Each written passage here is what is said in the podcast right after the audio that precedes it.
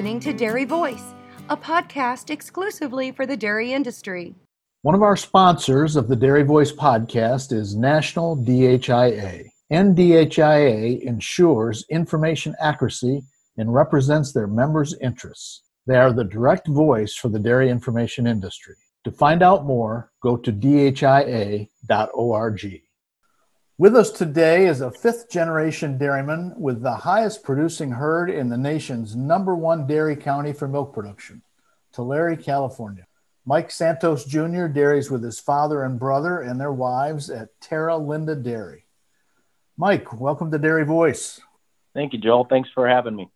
Let's let's talk a little bit about your herd's production. It's been the highest producing herd in Tulare DHI for seven consecutive years. And in 2020, last year, with an average of 34,180 pounds of energy corrected milk per cow and a rolling herd average of 32,107 pounds of milk and 1,262 pounds of fat on 3X. Now that's some serious milk production for sure. Let's tell us a little bit about that.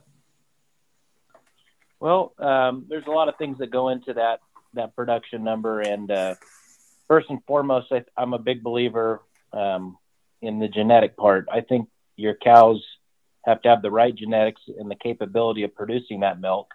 Um, we've bred for production and conformation over the years. Um, we're big believers in fat and protein uh, components. Um, we look at cow families with deep maternal lines. Um, we like to select bulls that have very good or excellent dams in the pedigrees. So we're really eyeing that very closely and, and big believers um, on the pedigree side. And then another big factor that goes into it are your forages. And uh, we're lucky to have really good ground in, in TID district where uh, we farm our alfalfa, corn silage, wheat silage, and um, we try to really shoot for that 35% starch on our corn silage and our alfalfa hay. We're always trying to make hay with 20, 21% protein at a minimum uh, through the good um, spring months when we're trying to make milk cow hay. We can get up to 23, 24% protein. So we're big believers in the protein on the alfalfa and the starches on the corn silage. And my brother Craig, he takes care of the farming, and uh, my dad Mike also uh, has a big hand in the farming operation as well. Um, so I think those two factors, genetics and your forage quality, are really what's going to play a big role in your production. Obviously, there's other things that go into it, like cow comfort, cow cooling throughout the year. Um, and so we just try to keep an eye on all the little things, um, especially in the barn. We uh, really strive for good protocols inside the barn, prepping cows, um, we've had a stable uh, crew of employees that do a great job, um, and I think that stability has helped, um, you know, keep the production flowing. Sure. Let's circle back for a moment to your your mention about forage production. When you said TID, that I presume is Tulare Irrigation District, which means you have some access to water for your cropping, and uh, you may be in a better position than some others here in Central California. Yeah, you know, it's it, it's an ongoing issue for the whole state of California. Water, you know, is the number one issue um, dairy industry and agriculture is facing going forward in the state of California. Um, all of our land is in TID, which we are able to get surface water when we do have wet years. Um, this year, unfortunately, was not one of those years. So, you know, it's been a tough year from that standpoint. But the ground quality, um, it's really rich in nutrients. It, it grows good forages. Um, it's really grade A uh, land to farm, and we're very fortunate that our previous ancestors they settled in this area for a reason. Um, you know, being fertile ground, and so I think that's played a big part. You know, in the quality of, of crops we can grow in this area. But water is is a huge issue in this state. I mean, going forward, I, I would say that's the number one issue. Uh, without water, uh, nothing could be sustained. So um, there has to be some more common sense in California, and I'm afraid that um, you know the politicians they don't always see it the same way, and it's been a struggle. And I'm hoping, you know, going forward, you know, we can work and, and get this situation um, to improve.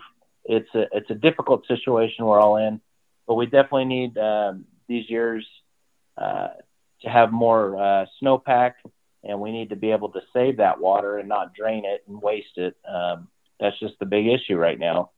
So we are fortunate, though. We are in a um, irrigation district that we feel will hold value on our land.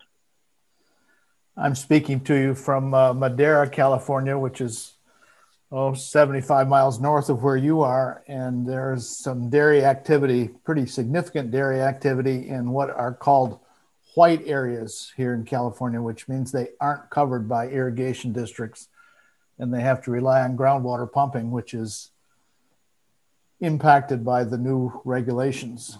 So um, your uh, location in an irrigation district sure seems like a, uh, an advantage at this point.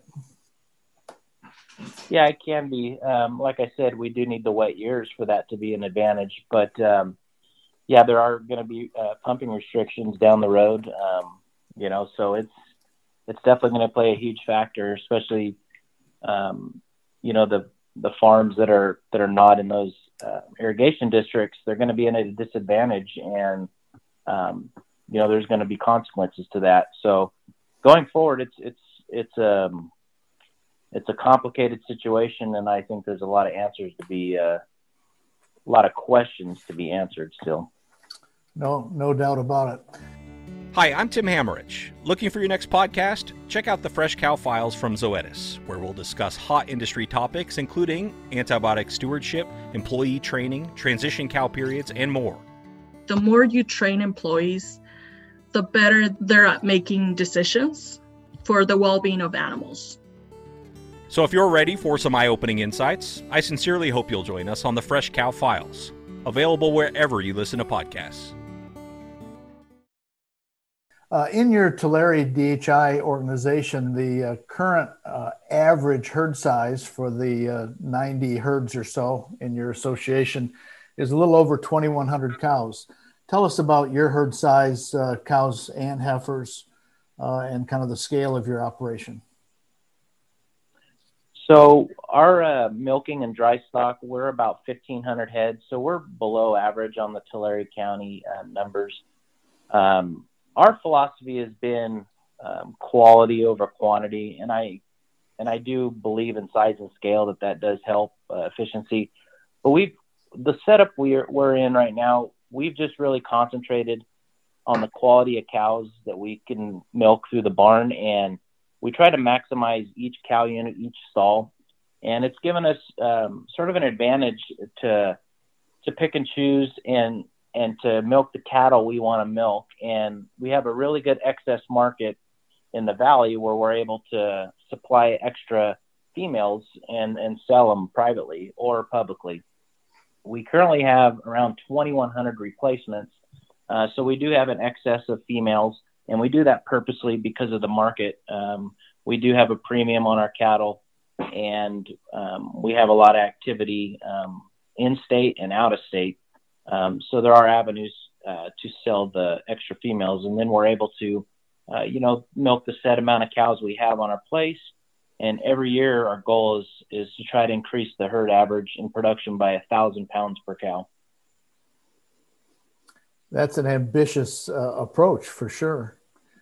Uh, tell us a little bit about uh, the details of your breeding program, sire selection, uh, uh any flushing that you're doing. I know that your herd has generated some elite uh, genetics uh, from a genomic standpoint. talk talk a little bit more about that. So, from the day to day operation on our milking herd, we are on a double off sync. We breed once a week on Fridays um, I individually mate the cows um, on a certain set of sires that I have set aside. Um, the kind of bulls that we look for are production based, conformation based. Um, we put an emphasis on udders, uh, dairy strength, and width. Um, I know that's the opposite of the direction the Holstein breed wants to go. Um, there's a big push for net merit and small cows. I'm of the believer that cows with the capacity to consume feed and to produce milk are your most profitable cows.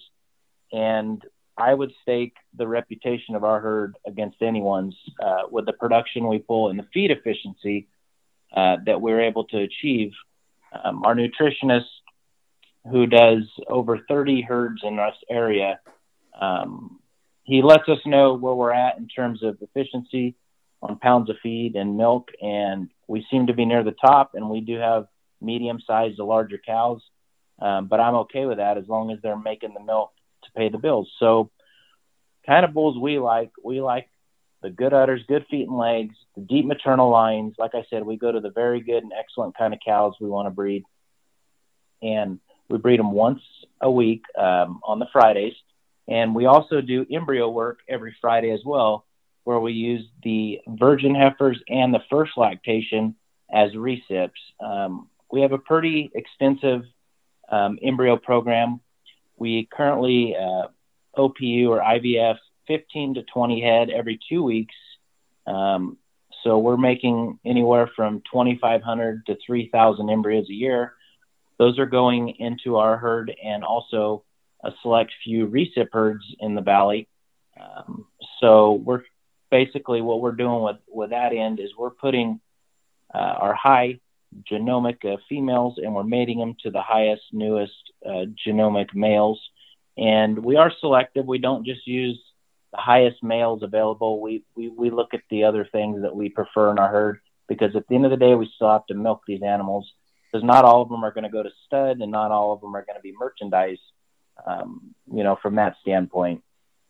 So that's basically our program in a nutshell. Um, I would say right now, um, I don't have the exact number, but bulls and stud for AI, we have uh, close to 30 right now. We have bulls at Select Sires, Semex, uh, ST, uh, Blondin, um, Alta Urus, and we just sent a bull to Jetstream, and we have a couple bulls that are in the European market. Um, some of these bulls are producing semen right now, and some of these bulls will be in the future. So we're constantly looking uh, to put bulls in, in stud. That's another way to increase revenue um, in our program. So, uh, yeah, I mean it's it's a little different than than probably the normal herd out there, but I do believe that the embryos, um, the embryo side of things, is really catching on in industry. People want to milk the best of the best, so we've been doing it for quite a while now. And our theory is, if we have the top 25% or so, those are the kind of cows you want to populate your whole population. So the more calves we can get out of that top percentile, the better. So um, we're firm believers in the genetics. We think that's what separates the winners the winners from the losers in terms of cows. You know, you got a dairy herd that milks their cows and they're on the same ration, same routine.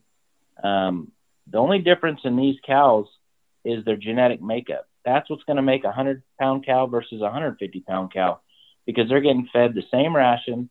They're getting uh, cared the same way. They're getting milked the same way. Um, so the, defi- the dividing factor is their genetic makeup. And so we've always believed that. And I think it's, it's helped our uh, herd grow to where it is today. Mike, a little more detail. T- just tell us the difference uh, in the cows in your herd between the ones that are going to be recipients for some of these animals versus the ones that are generating uh, the embryos. What are you looking at genomics? Are you looking at production levels? Um, are you looking at type or some combination, eyeballing? How, how do you sort out which yeah. ones are going to carry an embryo and which ones are going to carry a calf? Yeah, so our milk cows, um, it's a combination of things. Um, they obviously have milking records at that point when they're cows. So we're going off their milking records combined with their genomic numbers. Um, that's two big factors that we look at. Obviously, um, we're looking at the first service on those for recips. So we do we do kick out some that we feel like are, you know, producing at a high level that are high genomically. We will breed those first service. But the ones that we feel like we can make an improvement on, they will be a recip on that first service. After the first service, we go strictly to AI on all milk cows. And first and second lactations, they will get two to three services of sex. and we will still use conventional semen on the older cows. Um, some older cows will get sex, but we try to stick with conventional semen. And I know that's um, sort of a dying breed, people using conventional Holstein semen.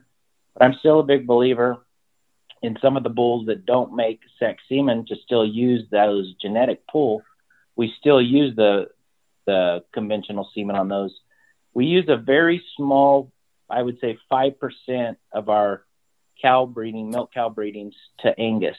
Um, we just we do a small portion. I know there's some herds out there that get quite aggressive with it, um, but for some of the reasons I had mentioned earlier about our our excess market um, with females, we're able to sell our excess females um, for a premium. So we still are a firm believer in using Holstein semen on the majority of our milk cows.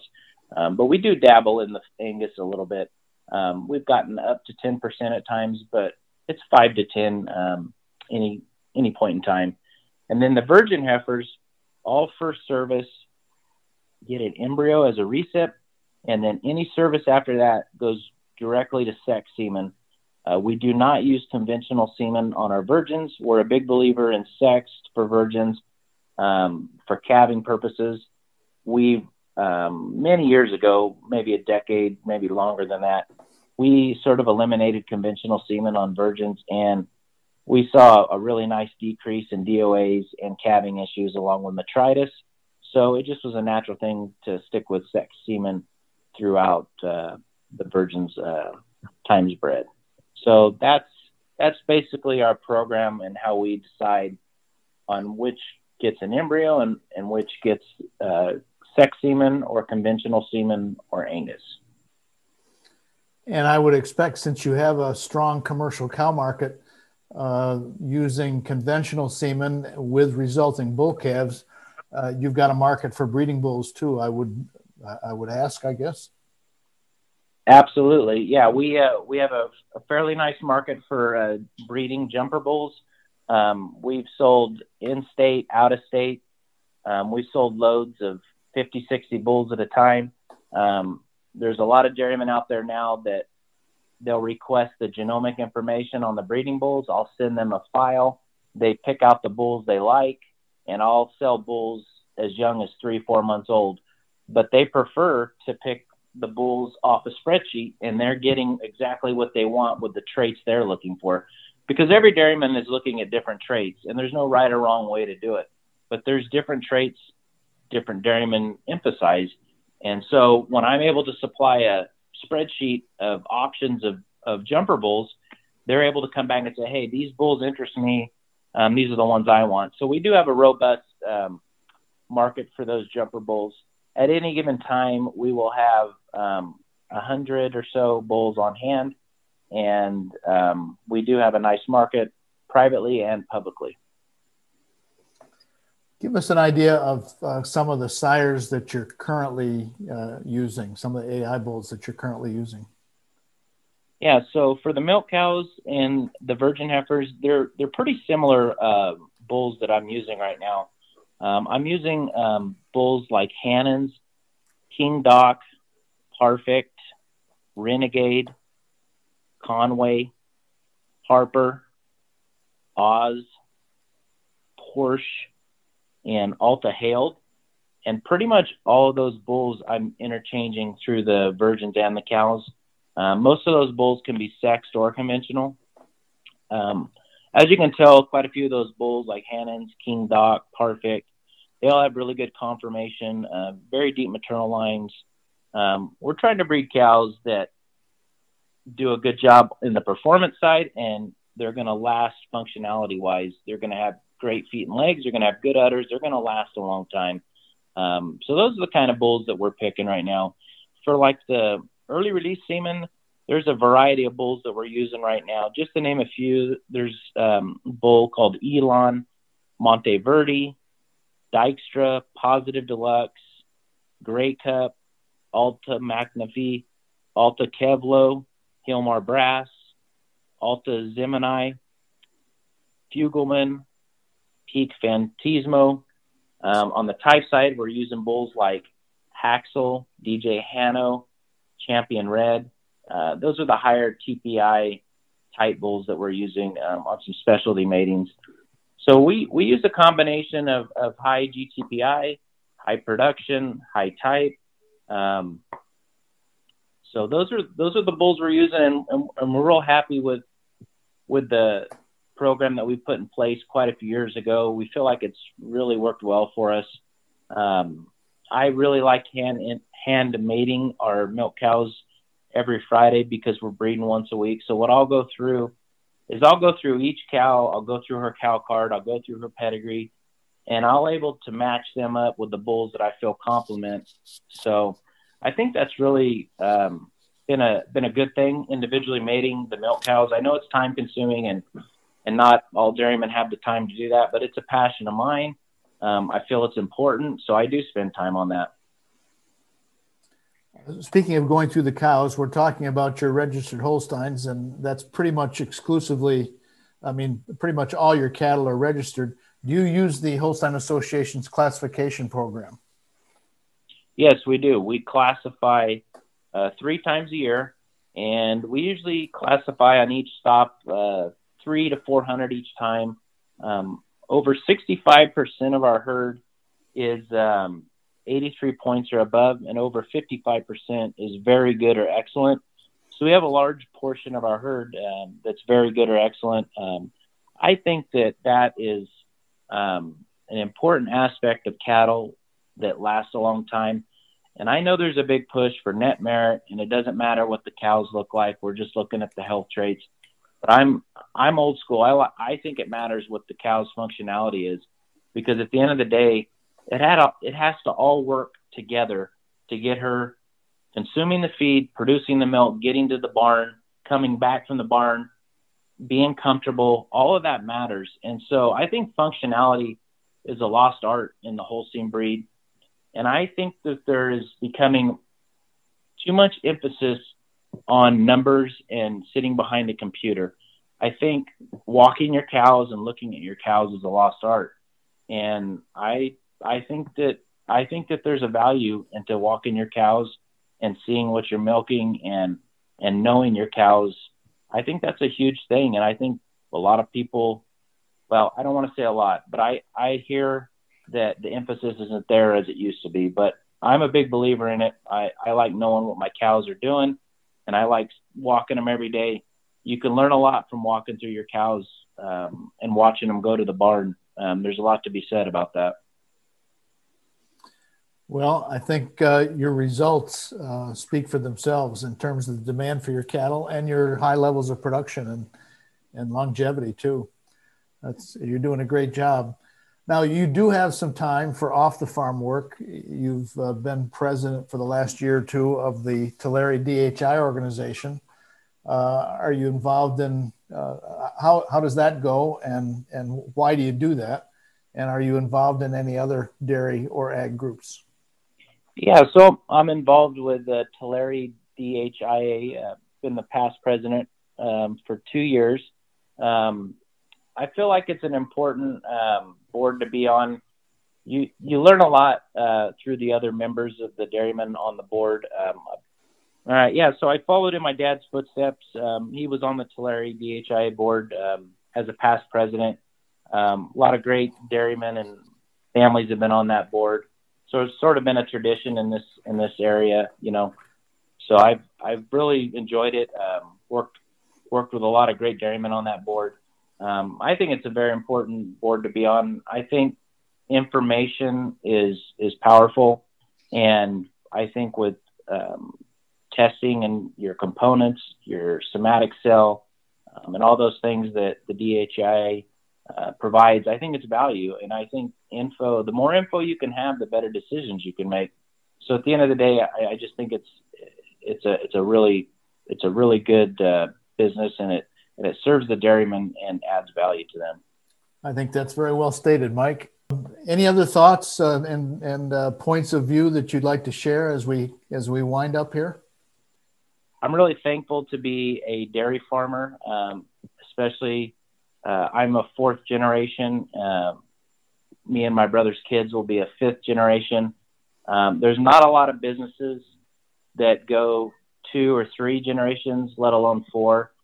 So uh, me and my brother Craig are really proud of that. Um, the groundwork was laid by my grandpa Manuel and my dad Mike, and uh, we're just proud and happy to carry on that tradition of, of family farming.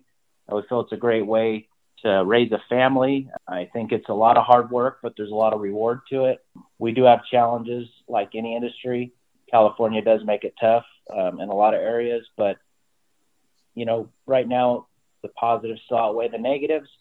Um, we love our cows. Uh, we love the genetic part about it. We love farming in the valley with the ground we have, some of the most valuable land in this valley and we're happy to be here. And um, we hope to continue on. And we appreciate the time uh, you took with us, and we really enjoyed it. Well, thank you, Mike. You've got a great story to tell. You and your family have accomplished and are accomplishing a lot, that's for sure. We've been talking today with Mike Santos Jr. from Tulare, California on Dairy Voice. This is your host, Joel Hastings. You can find us at dairybusiness.com.